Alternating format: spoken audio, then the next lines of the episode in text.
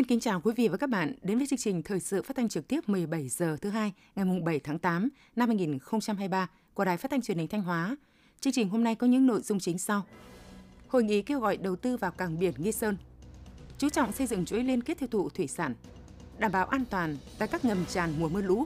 Hiệu quả hoạt động của câu lạc bộ tiếng Lào tại Ban chỉ huy quân sự huyện Mường Lát. Phần tin thời sự quốc tế, Đại hội đồng IPA lần thứ 44 khai mạc tại Jakarta. Nga, Ukraine lên tiếng về đàm phán hòa bình ở Ả Rập Xê Út. Sau đây là nội dung chi tiết.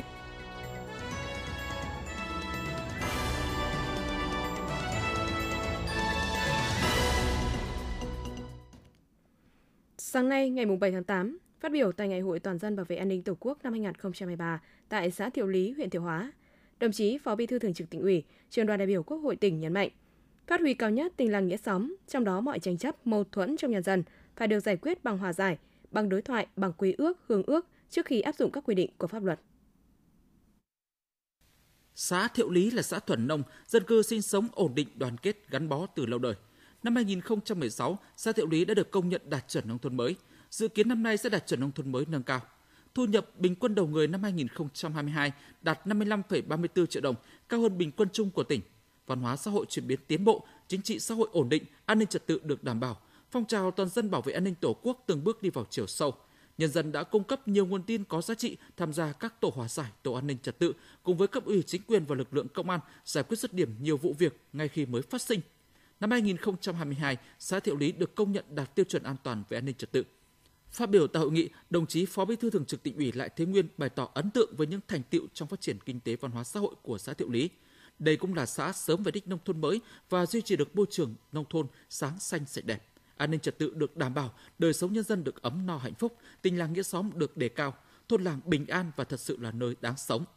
Để phát huy những kết quả đạt được, nâng cao hiệu quả phong trào toàn dân bảo vệ an ninh Tổ quốc trong thời gian tới, đồng chí Phó Bí thư Thường trực Tỉnh ủy đề nghị các cấp ủy Đảng, chính quyền, đoàn thể, lực lượng công an và nhân dân huyện Thiệu Hóa nói chung, xã Thiệu Lý nói riêng tăng cường tuyên truyền phổ biến giáo dục pháp luật đến mọi người dân để mọi người chấp hành nghiêm các quy định của pháp luật, không vướng vào tệ nạn xã hội, phát huy cao nhất tình làng nghĩa xóm,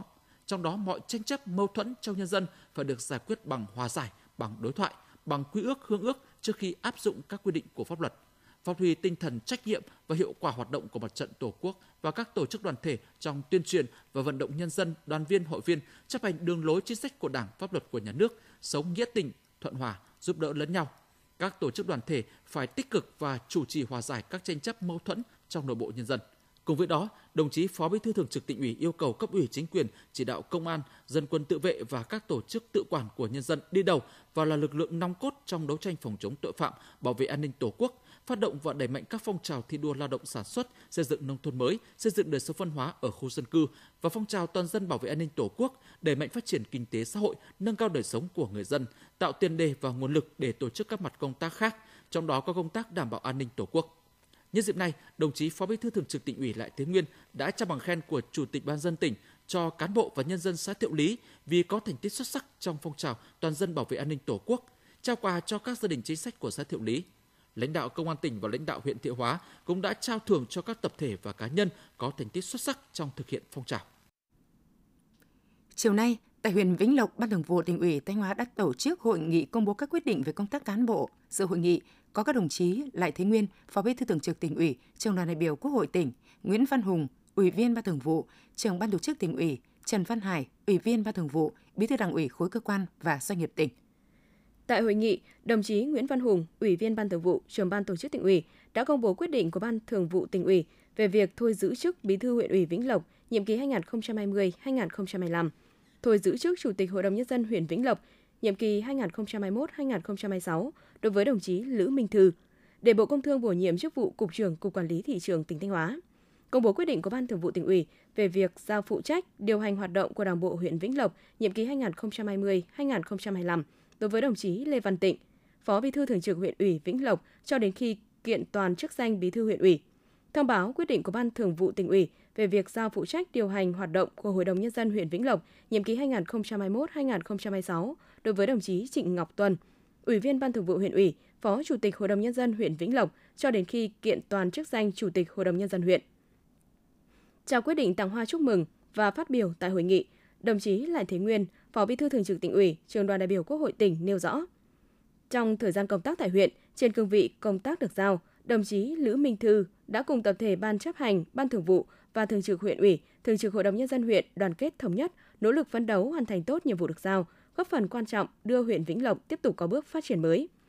Ghi nhận và đánh giá cao những đóng góp của đồng chí Lữ Minh Thư trong thời gian giữ cương vị chủ chốt tại huyện Vĩnh Lộc, đồng chí Phó Bí thư Thường trực Tỉnh ủy Lại Thế Nguyên bày tỏ tin tưởng là người trưởng thành từ ngành công thương, có nhiều kinh nghiệm trong công tác quản lý thị trường và am hiểu thực tiễn của ngành. Đồng chí Lữ Minh Thư sẽ cùng tập thể Đảng ủy, lãnh đạo Cục Quản lý thị trường Thanh Hóa hoàn thành xuất sắc nhiệm vụ được giao. Đối với đồng chí Lê Văn Tịnh và đồng chí Trịnh Ngọc Tuân, đồng chí Phó Bí thư Thường trực Tỉnh ủy Lại Thế Nguyên đề nghị sau khi được tỉnh ủy giao nhiệm vụ điều hành hoạt động của Đảng bộ và Hội đồng nhân dân huyện trên cơ sở quy định của Đảng, pháp luật của nhà nước và quy chế làm việc, các đồng chí tiếp tục cùng tập thể ban chấp hành, ban thường vụ, thường trực huyện ủy, thường trực hội đồng nhân dân huyện và cán bộ chủ chốt toàn huyện đoàn kết thực hiện thắng lợi mục tiêu, nhiệm vụ mà đại hội đảng bộ huyện đã đề ra, xây dựng huyện Vĩnh Lộc ngày càng phát triển, sớm trở thành huyện nông thôn mới nâng cao. Chiều nay, ngày 7 tháng 8, Ủy ban dân tỉnh Thanh Hóa tổ chức hội nghị kêu gọi các nhà đầu tư doanh nghiệp xuất nhập khẩu làm thủ tục xuất nhập khẩu hàng hóa tại cảng biển Nghi Sơn. Sự hội nghị có các đồng chí Nguyễn Văn Thi, Ủy viên Ban Thường vụ tỉnh ủy, Phó Chủ tịch Thường trực Ủy ban dân tỉnh, Nguyễn Tiến Hiệu, Ủy viên Ban Thường vụ tỉnh ủy, Trưởng ban quản lý khu kinh tế Nghi Sơn và các khu công nghiệp, đại diện Bộ Công Thương, Bộ Giao thông Vận tải, lãnh đạo các sở ngành, các doanh nghiệp xuất nhập khẩu trong và ngoài tỉnh. Cảng biển Nghi Sơn có vị trí chiến lược trong phát triển kinh tế xã hội, đảm bảo quốc phòng an ninh của tỉnh Thanh Hóa và vùng phụ cận. Theo quy hoạch chung xây dựng khu kinh tế Nghi Sơn và định hướng phát triển hệ thống cảng biển Việt Nam thời kỳ 2021-2030, tầm nhìn đến năm 2050, cảng biển Nghi Sơn là cảng loại 1 và được quy hoạch tiềm năng thành cảng đặc biệt 1A là đầu mối giao thương hàng hóa kết nối vùng Bắc Lào, Đông Bắc Thái Lan, vùng phụ cận Thanh Hóa với các tuyến hàng hải quốc gia và quốc tế. Để thúc đẩy sự phát triển của cảng biển Nghi Sơn, trong thời gian qua, cùng với việc tập trung các nguồn lực đầu tư đồng bộ về hạ tầng cảng biển, tăng cường cải cách thủ tục hành chính theo hướng đơn giản, thuận lợi cho các nhà đầu tư, doanh nghiệp, đẩy mạnh ứng dụng công nghệ thông tin, áp dụng phương thức điện tử để rút ngắn thời gian, giảm chi phí hành chính, chi phí lưu kho bãi, giải phóng container để các doanh nghiệp quay vòng. Nhiều chủ trương chính sách khuyến khích thu hút các doanh nghiệp, nhà đầu tư thực hiện thủ tục xuất nhập khẩu hàng hóa qua cảng biển Nghi Sơn đã được các cấp có thẩm quyền ban hành, như nghị quyết số 37/2021 của Quốc hội về thí điểm một số cơ chế chính sách đặc thù phát triển tỉnh Thanh Hóa, trong đó có hoạt động xuất nhập khẩu hàng hóa qua cảng Nghi Sơn. Thông tư số 21/2021 của Bộ Công Thương quy định cửa nhập khẩu ô tô dưới 16 chỗ ngồi. Nghị quyết số 248/2022 của Hội đồng nhân dân tỉnh Thanh Hóa về việc ban hành chính sách hỗ trợ các phương tiện vận tải biển quốc tế và nội địa. Hỗ trợ doanh nghiệp vận chuyển hàng hóa bằng container qua cảng biển Nghi Sơn. Qua đó đã mang lại những kết quả bước đầu đáng ghi nhận. Đến nay, cảng biển Nghi Sơn đã có hai hãng tàu mở tuyến vận tải biển vận chuyển hàng hóa bằng container đi quốc tế với 22 chuyến. Tổng số container xuất nhập khẩu qua cảng là 7.093 container. Tuy nhiên, hoạt động khai thác cảng biển Nghi Sơn vẫn chưa đạt kỳ vọng, chưa tương xứng với tiềm năng lợi thế, nguồn thu ngân sách nhà nước tại cảng biển Nghi Sơn vẫn phụ thuộc lớn vào hoạt động xuất nhập khẩu dầu thô của công ty trách nhiệm hữu hạn là quá dầu Nghi Sơn. Số thu từ hoạt động xuất nhập khẩu hàng hóa thường xuyên còn chiếm tỷ lệ nhỏ. Trong 6 tháng đầu năm 2023, số thu ngân sách nhà nước của hàng hóa xuất nhập khẩu qua cảng Nghi Sơn hơn 8.800 tỷ đồng, bằng 87,2% so với cùng kỳ, đạt 66,97% chỉ tiêu Bộ Tài chính giao. Tại hội nghị, đại diện các ngành tỉnh Thanh Hóa đã giải đáp, tháo gỡ những khó khăn vướng mắc, hỗ trợ tạo điều kiện thuận lợi cho các hoạt động xuất nhập khẩu, vận chuyển hàng hóa của các hãng tàu và doanh nghiệp qua cảng biển Nghi Sơn. Đồng thời các ngành, các doanh nghiệp đã thảo luận làm rõ những thuận lợi và khó khăn khi xuất nhập khẩu, đề xuất các cơ chế chính sách, giải pháp để thu hút các hoạt động xuất nhập khẩu tại cảng biển Nghi Sơn, trao đổi kết nối, tìm hiểu cơ hội hợp tác đầu tư giữa các bên tham gia và hoạt động xuất nhập khẩu qua cảng biển Nghi Sơn. Phát biểu kết luận hội nghị, thay mặt lãnh đạo Ủy ban dân tỉnh, Phó Chủ tịch Thường trực Ủy ban dân tỉnh Nguyễn Văn Thi cam kết sẽ chỉ đạo các cơ quan đơn vị trong tỉnh tiếp tục huy động tối đa các nguồn lực hoàn thiện và đưa vào khai thác đồng bộ hệ thống hạ tầng kỹ thuật cảng, hệ thống giao thông bảo đảm sẵn sàng tiếp nhận, phục vụ tốt nhất cho các tàu, phương tiện ra vào cảng và hoạt động xếp dỡ hàng hóa của các doanh nghiệp, đáp ứng tốt yêu cầu phát triển logistics trong khu kinh tế Nghi Sơn và khu vực. Tăng cường liên kết với các doanh nghiệp để đảm bảo quy trình xuất nhập khẩu qua cảng biển Nghi Sơn được thực hiện nhanh chóng, hiệu quả, giảm thiểu rào cản về thủ tục hành chính, đặc biệt là thủ tục liên quan đến xuất nhập khẩu hàng hóa, hải quan thuế, tăng cường đối thoại với các doanh nghiệp, các hãng tàu để nắm bắt và kịp thời giải quyết các khó khăn vướng mắc, nâng cao chất lượng dịch vụ, tăng cường đảm bảo an toàn, an ninh hàng hải, trật tự, an toàn ở khu vực cửa khẩu cảng và cho các hoạt động xuất nhập khẩu tại cảng Nghi Sơn. Tại hội nghị, Ban Quản lý Khu Kinh tế Nghi Sơn và các khu công nghiệp, Cục Hải quan Thanh Hóa, Cảng vụ Hàng hải Thanh Hóa, Bộ Chỉ huy Bộ đội Biên phòng tỉnh Thanh Hóa với Ủy ban dân tỉnh Thanh Hóa đã ký bản cam kết về việc đồng hành, hỗ trợ cho các hãng tàu và doanh nghiệp thực hiện hoạt động xuất nhập khẩu hàng hóa qua cảng biển Nghi Sơn. Trước đó, trong buổi sáng ngày 7 tháng 8, các đại biểu tham dự hội nghị đã đi khảo sát thực địa hạ tầng cảng biển tại khu kinh tế Nghi Sơn. Quý vị và các bạn đang nghe chương trình thời sự phát thanh của Đài Phát thanh Truyền hình Thanh Hóa. Chương trình đang được thực hiện trực tiếp trên 6 FM tần số 92,3 MHz. Tiếp theo là những thông tin đáng chú ý mà phóng viên đài chúng tôi vừa cập nhật. Những năm gần đây, cùng với việc hỗ trợ nhân dân mở rộng diện tích nuôi trồng thủy sản, hướng dẫn hỗ trợ ngư dân vươn khơi bám biển, ngành nông nghiệp đã chỉ đạo các địa phương khuyến khích người dân liên kết với các cơ sở phân phối, chế biến và tiêu thụ sản phẩm để hình thành các chuỗi liên kết sản xuất, tiêu thụ thủy sản an toàn bền vững. Được biết, hiện nay trên địa bàn tỉnh có 19.200 ha nuôi trồng thủy sản và 6.245 tàu tham gia khai thác hải sản. Bước đầu đã hình thành được 24 chuỗi liên kết bền vững. Trong đó có một chuỗi liên kết từ sản xuất đến tiêu thụ sản phẩm ngao, 6 chuỗi cung ứng sản phẩm thủy sản, 17 chuỗi liên kết các sản phẩm nuôi trồng với 10 doanh nghiệp, 14 hộ nông dân, 200 tàu cá cùng tham gia.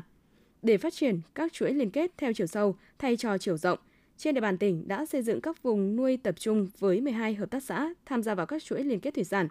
Ngoài ra toàn tỉnh cũng có 200 tàu cá liên kết sản xuất bao tiêu sản phẩm theo chuỗi với các doanh nghiệp, cơ sở, đại lý thu mua. Hàng năm qua các chuỗi liên kết đã tiêu thụ hơn 30.000 tấn hải sản, tạo việc làm cho gần 4.000 lao động.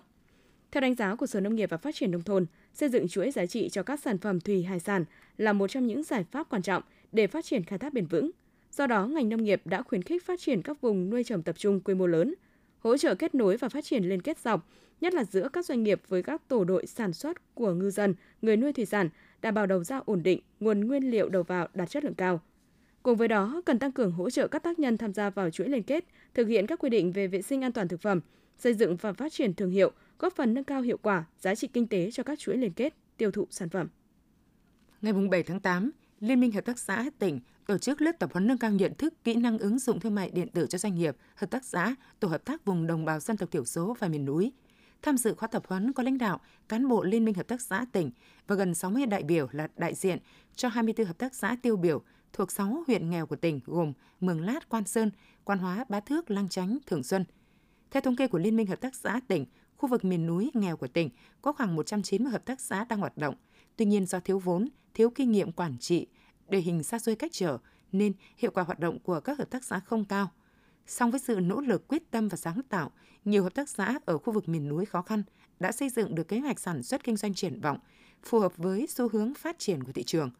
Để hỗ trợ và thúc đẩy các hợp tác xã phát triển bền vững, hội nhập với sự phát triển chung, trong khuôn khổ của khóa tập huấn, các đại biểu được chuyên gia đến từ Viện Khoa học Công nghệ và Môi trường, Liên minh Hợp tác xã Việt Nam, một số đơn vị kỹ thuật truyền thông giới thiệu về các chuyên đề như nâng cao ứng dụng, kỹ năng ứng dụng thương mại điện tử, nâng cao năng lực quản lý và tổ chức thương mại điện tử cũng như các khâu quảng bá, xúc tiến thương mại cho các sản phẩm hàng hóa dịch vụ gắn với phát triển thương hiệu. Thông qua khóa tập huấn đã giúp cán bộ quản lý hợp tác xã, tổ hợp tác có cách nhìn rõ hơn về thương mại điện tử và ứng dụng thương mại điện tử và hoạt động sản xuất kinh doanh của hợp tác xã mà cụ thể là hiểu và sử dụng chợ sản phẩm trực tuyến dành cho các sản phẩm để từ đó có thể liên kết sản xuất, xúc tiến thương mại, quảng bá và tiêu thụ sản phẩm. Khóa tập huấn diễn ra từ ngày mùng 7 đến mùng 9 tháng 9. Sáng mùng 7 tháng 8, Ủy ban nhân dân huyện Yên Định đã triển khai cưỡng chế thu hồi đất thực hiện giải phóng mặt bằng tại dự án hạ tầng kỹ thuật khu dân cư khu 3 thị trấn Quản Lào. Đây là dự án nhằm thúc đẩy phát triển kinh tế văn hóa xã hội trên địa bàn huyện. Dự án có tổng diện tích 94.142,6 m2, thực hiện trong 3 năm 2021-2023. Chủ đầu tư là Ban Quản lý Dự án Đầu tư xây dựng huyện. Dự án có tổng mức đầu tư 95 tỷ đồng từ nguồn đấu giá quyền sử dụng đất mặt bằng khu 3 thị trấn Quản Lào. Dự án ảnh hưởng đến 104 hộ. Ủy ban nhân dân huyện Yên Định, Hội đồng bồi thường, giải phóng mặt bằng dự án đã nhiều lần tổ chức tuyên truyền, vận động thuyết phục các hộ gia đình cá nhân đối thoại trực tiếp và trả lời bằng văn bản các kiến nghị đề xuất của các hộ. Để thực hiện việc cưỡng chế đúng quy định của pháp luật, huyện đã huy động lực lượng tiến hành các phương án cần thiết để tổ chức cưỡng chế. Việc cưỡng chế thu hồi đất thể hiện tính nghiêm minh của pháp luật và tính hiệu quả, hiệu lực trong quản lý hành chính và quản lý đất đai trên địa bàn huyện, đồng thời góp phần tuyên truyền, giáo dục ý thức chấp hành pháp luật của nhân dân nói chung và đối với công tác giải phóng mặt bằng nói riêng trên địa bàn huyện. Ngay trong buổi sáng, cuộc cưỡng chế diễn ra đúng quy định, đảm bảo tuyệt đối an toàn về người, phương tiện tham gia, đảm bảo an ninh trật tự công cộng, an toàn giao thông khu vực. Ngay sau khi cưỡng chế, mặt bằng đã được bàn giao cho đơn vị thi công để thực hiện dự án theo quy định. Thưa quý vị và các bạn, xuất phát từ yêu cầu nhiệm vụ công tác, đặc biệt là các hoạt động giao lưu hợp tác trao đổi đoàn trong đối ngoại quốc phòng với các đơn vị địa phương và người dân của nước bạn Lào. Thời gian qua, việc bồi dưỡng đào tạo tiếng Lào cho cán bộ nhân viên luôn được Bộ Chỉ huy quân sự tỉnh Thanh Hóa quan tâm chú trọng. Trong đó, việc thành lập câu lạc bộ tiếng Lào tại Ban Chỉ huy quân sự huyện Mường Lát là một mô hình mới đã và đang hoạt động có hiệu quả thiết thực. Đây là câu lạc bộ tiếng Lào đầu tiên của Bộ Chỉ huy quân sự tỉnh Thanh Hóa và của Quân khu 4, ghi nhận của phóng viên Văn Anh. Mường Lát là huyện vùng cao biên giới của tỉnh Thanh Hóa, có 105 km đường biên tiếp giáp với 20 bản thuộc 6 cụm bản của hai huyện Viêng Say và Sốp Bầu, tỉnh Hủa Phăn, nước Cộng hòa Dân chủ Nhân dân Lào. Để tạo thuận lợi trong công việc cũng như trong giao tiếp với người dân và trao đổi thông tin tình hình với các lực lượng chức năng của nước bạn Lào, tháng 2 năm 2023, Ban Chỉ huy quân sự huyện Mường Lát đã thành lập câu lạc bộ tiếng Lào nhằm tăng cường dạy và học tiếng Lào cho cán bộ, nhân viên trong đơn vị. Thượng úy Lục Đình Hiếu, Phó Chủ tịch câu lạc bộ tiếng Lào chia sẻ, Ban chỉ huy quân sự huyện Mường Lát có thuận lợi khi có nhiều đồng chí cán bộ, nhân viên là con em đồng bào dân tộc Thái, tiếng nói có sự tương đồng với tiếng Lào. Bản thân anh cũng là người dân tộc Thái nên anh có thể giao tiếp, trò chuyện được với người dân bên Lào. Anh nhận thấy rằng khi tiếp xúc với người Lào mà mình nói được tiếng của nước bạn thì mối quan hệ sẽ gần gũi, gắn bó hơn. Thượng úy Lục Đình Hiếu cũng chia sẻ thêm, để việc học tiếng Lào đạt hiệu quả, đơn vị đã chọn ra 7 đồng chí là người dân tộc Thái vì tiếng Thái và tiếng Lào có sự tương đồng để dạy, giao tiếp cơ bản cho anh em trong đơn vị. Cùng với đó, đơn vị cũng cử 20 thành viên tham gia câu lạc bộ là những đồng chí trẻ để tiếp thu tốt hơn, sử dụng lâu dài. Câu lạc bộ cũng thành lập một tổ nội dung thường xuyên học tập, trao đổi trên nhóm Zalo. Hàng tháng sẽ sinh hoạt tập trung, kiểm tra nội dung kiến thức đã học. Ngoài xuất phát từ à, tình hình thực tế, à, đơn vị đóng à, trên địa bàn biên giới cái học hỏi tiếng là rất quan trọng đối với đơn vị cơ quan quân sự huyện Mường Lát cho nên câu lạc bộ tiếng Lào được thành lập trong quá trình học tập công tác tiếng cũng nhiều anh em ở dưới xuôi nhiều cái chưa chưa đồng đều mà được mở ra để nhân rộng thêm cái, cái học hỏi tiếng nước bạn với ta là rất quan trọng Tuy mới hoạt động được 6 tháng, nhưng câu lạc bộ tiếng Lào của Ban Chỉ huy quân sự huyện Mường Lát bước đầu đã phát huy hiệu quả thiết thực – Thiếu tá Lê Văn Tuấn, trợ lý chính trị, thành viên câu lạc bộ chia sẻ, anh là người dân tộc Kinh, quê ở thành phố Thanh Hóa lên Mường Lát công tác. Do nhiệm vụ công việc nên thường xuyên tiếp xúc với bà con các dân tộc của huyện Mường Lát cũng như người dân và cán bộ nước bạn Lào. Trước đây khi chưa biết tiếng, anh phải nhờ người phiên dịch vừa mất nhiều thời gian mà hiệu quả công việc không như mong muốn. Từ khi tham gia câu lạc bộ học tiếng Lào, anh đã có thể giao tiếp cơ bản được với người dân.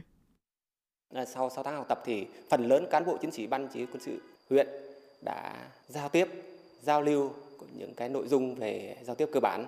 thì thông qua cái nội dung học tập này thì góp phần nâng cao cái kiến thức trình độ về ngôn ngữ tiếng Lào cho cán bộ chiến sĩ ban chỉ huy huyện và có thể khả năng giao tiếp được với người dân địa phương ở khu vực giáp biên giới. Thì thông qua việc giao tiếp này thì có thể cán bộ chiến sĩ nắm được cái tình hình của ờ, địa phương, khu vực giáp danh và kịp thời tham mưu cho đảng ủy chỉ huy về tình hình về biên giới, về giáp danh để thực hiện tốt cái nhiệm vụ quân sự quốc phòng.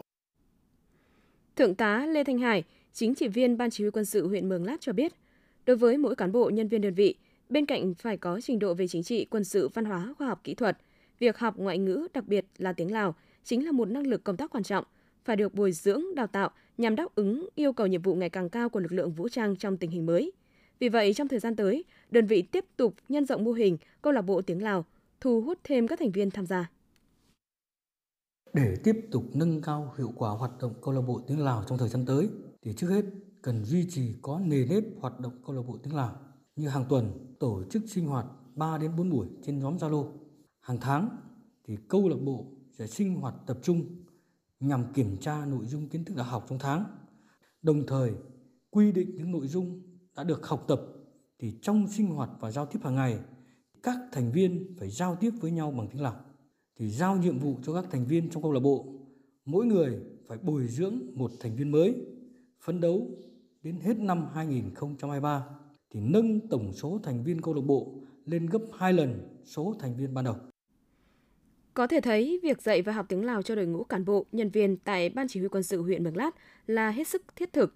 Bên cạnh việc phục vụ cho giao tiếp và yêu cầu nhiệm vụ được giao, còn giúp cán bộ nhân viên đơn vị nâng cao năng lực công tác tham mưu cho chỉ huy đơn vị về công tác đối ngoại quốc phòng, đồng thời góp phần cùng cấp ủy, chính quyền và nhân dân địa phương xây dựng, củng cố và tăng cường mối quan hệ đoàn kết, gắn bó keo sơn Việt-Lào.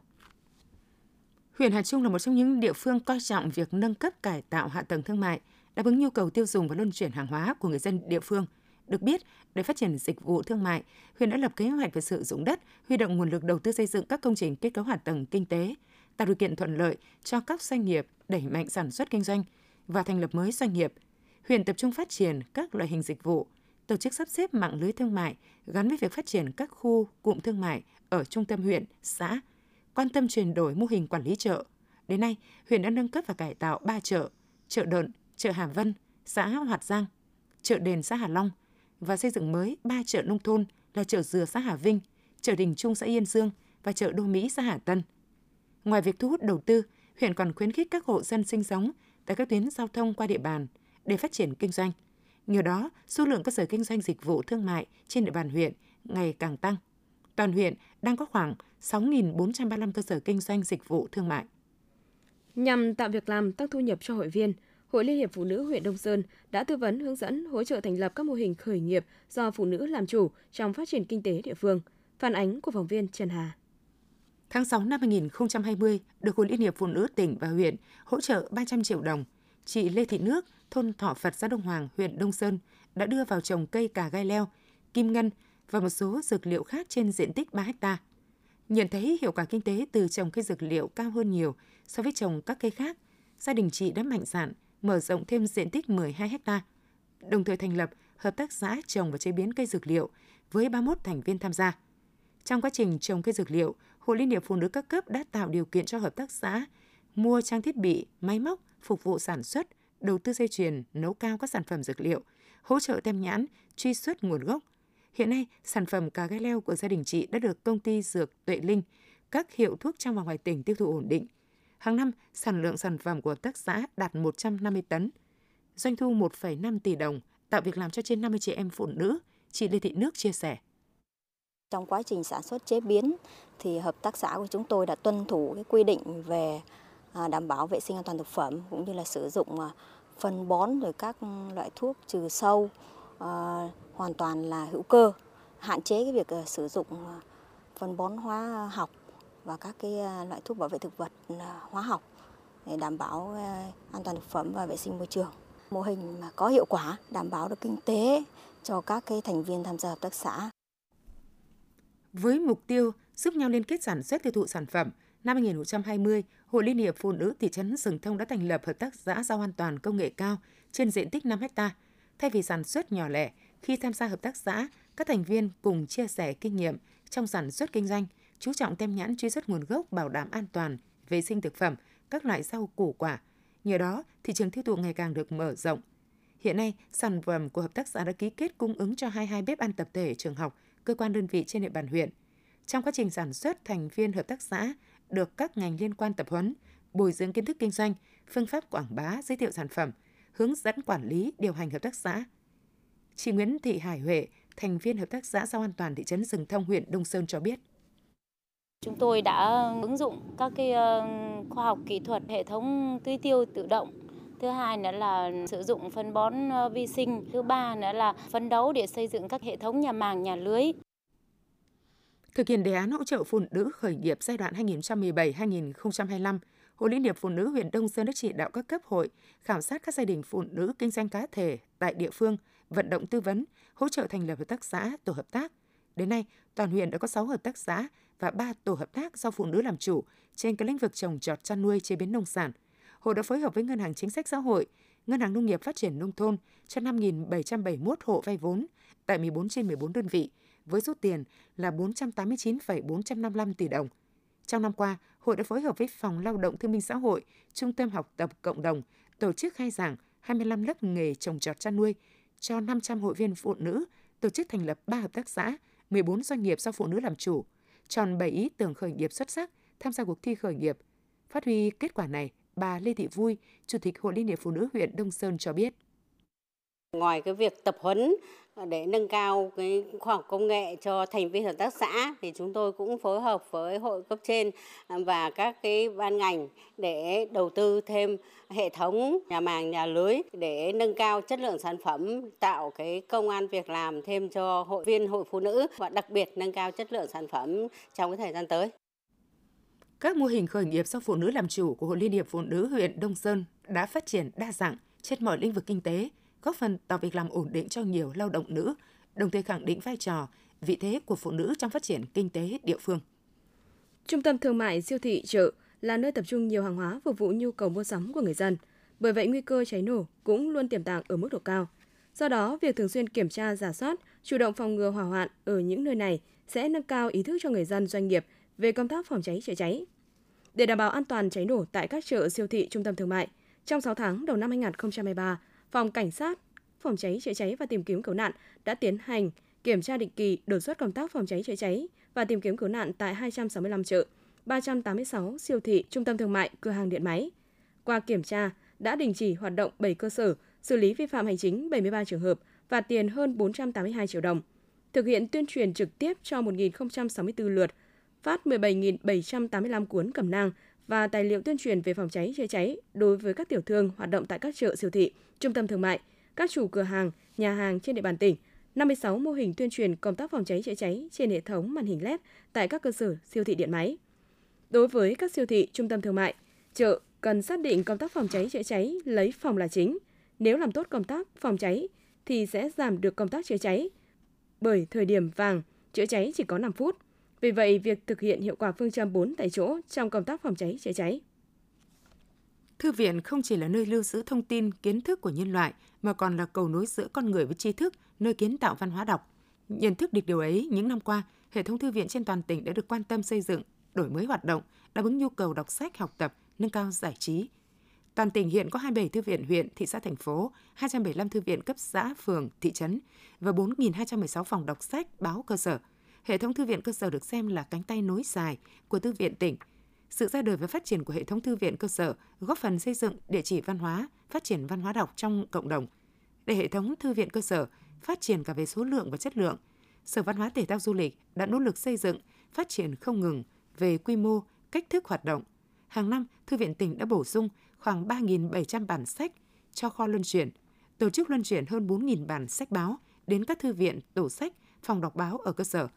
Từ năm 2021 đến nay, hệ thống thư viện cơ sở đã chủ động luân chuyển 2,52 triệu lượt bản sách. Cùng với luân chuyển sách, Thư viện tỉnh đã triển khai các hoạt động hỗ trợ chuyên môn nghiệp vụ, tổ chức bố trí, sắp xếp kho tư liệu cho các thư viện cơ sở. Theo đánh giá của Thư viện tỉnh, hệ thống thư viện cơ sở, đặc biệt là thư viện cấp huyện, đã từng bước đi vào ổn định, có nhiều chuyển biến tích cực, góp phần thực hiện hiệu quả các chỉ số phát triển văn hóa đọc. Giai đoạn 2018-2023, phong trào thi đua người cao tuổi làm kinh tế giỏi được cán bộ hội viên người cao tuổi thành phố Sầm Sơn sôi nổi hưởng ứng, lan tỏa rộng khắp trong các cấp hội. Từ đó xuất hiện những tấm gương người cao tuổi điển hình trong phát triển kinh tế với những cách làm hay, sáng tạo, góp phần giảm nghèo, tạo việc làm ổn định cho lao động địa phương. Trong những năm qua, phong trào thi đua người cao tuổi làm kinh tế giỏi luôn được các cấp hội người cao tuổi thành phố Sầm Sơn quan tâm lãnh đạo, chỉ đạo tổ chức thực hiện. Hội người cao tuổi thành phố Sầm Sơn chỉ đạo hội người cao tuổi các xã, phường, sâu sát cơ sở thường xuyên kiểm tra các hoạt động của phong trào để đánh giá rút kinh nghiệm, kịp thời đề ra các biện pháp chỉ đạo thực hiện sát thực, hiệu quả.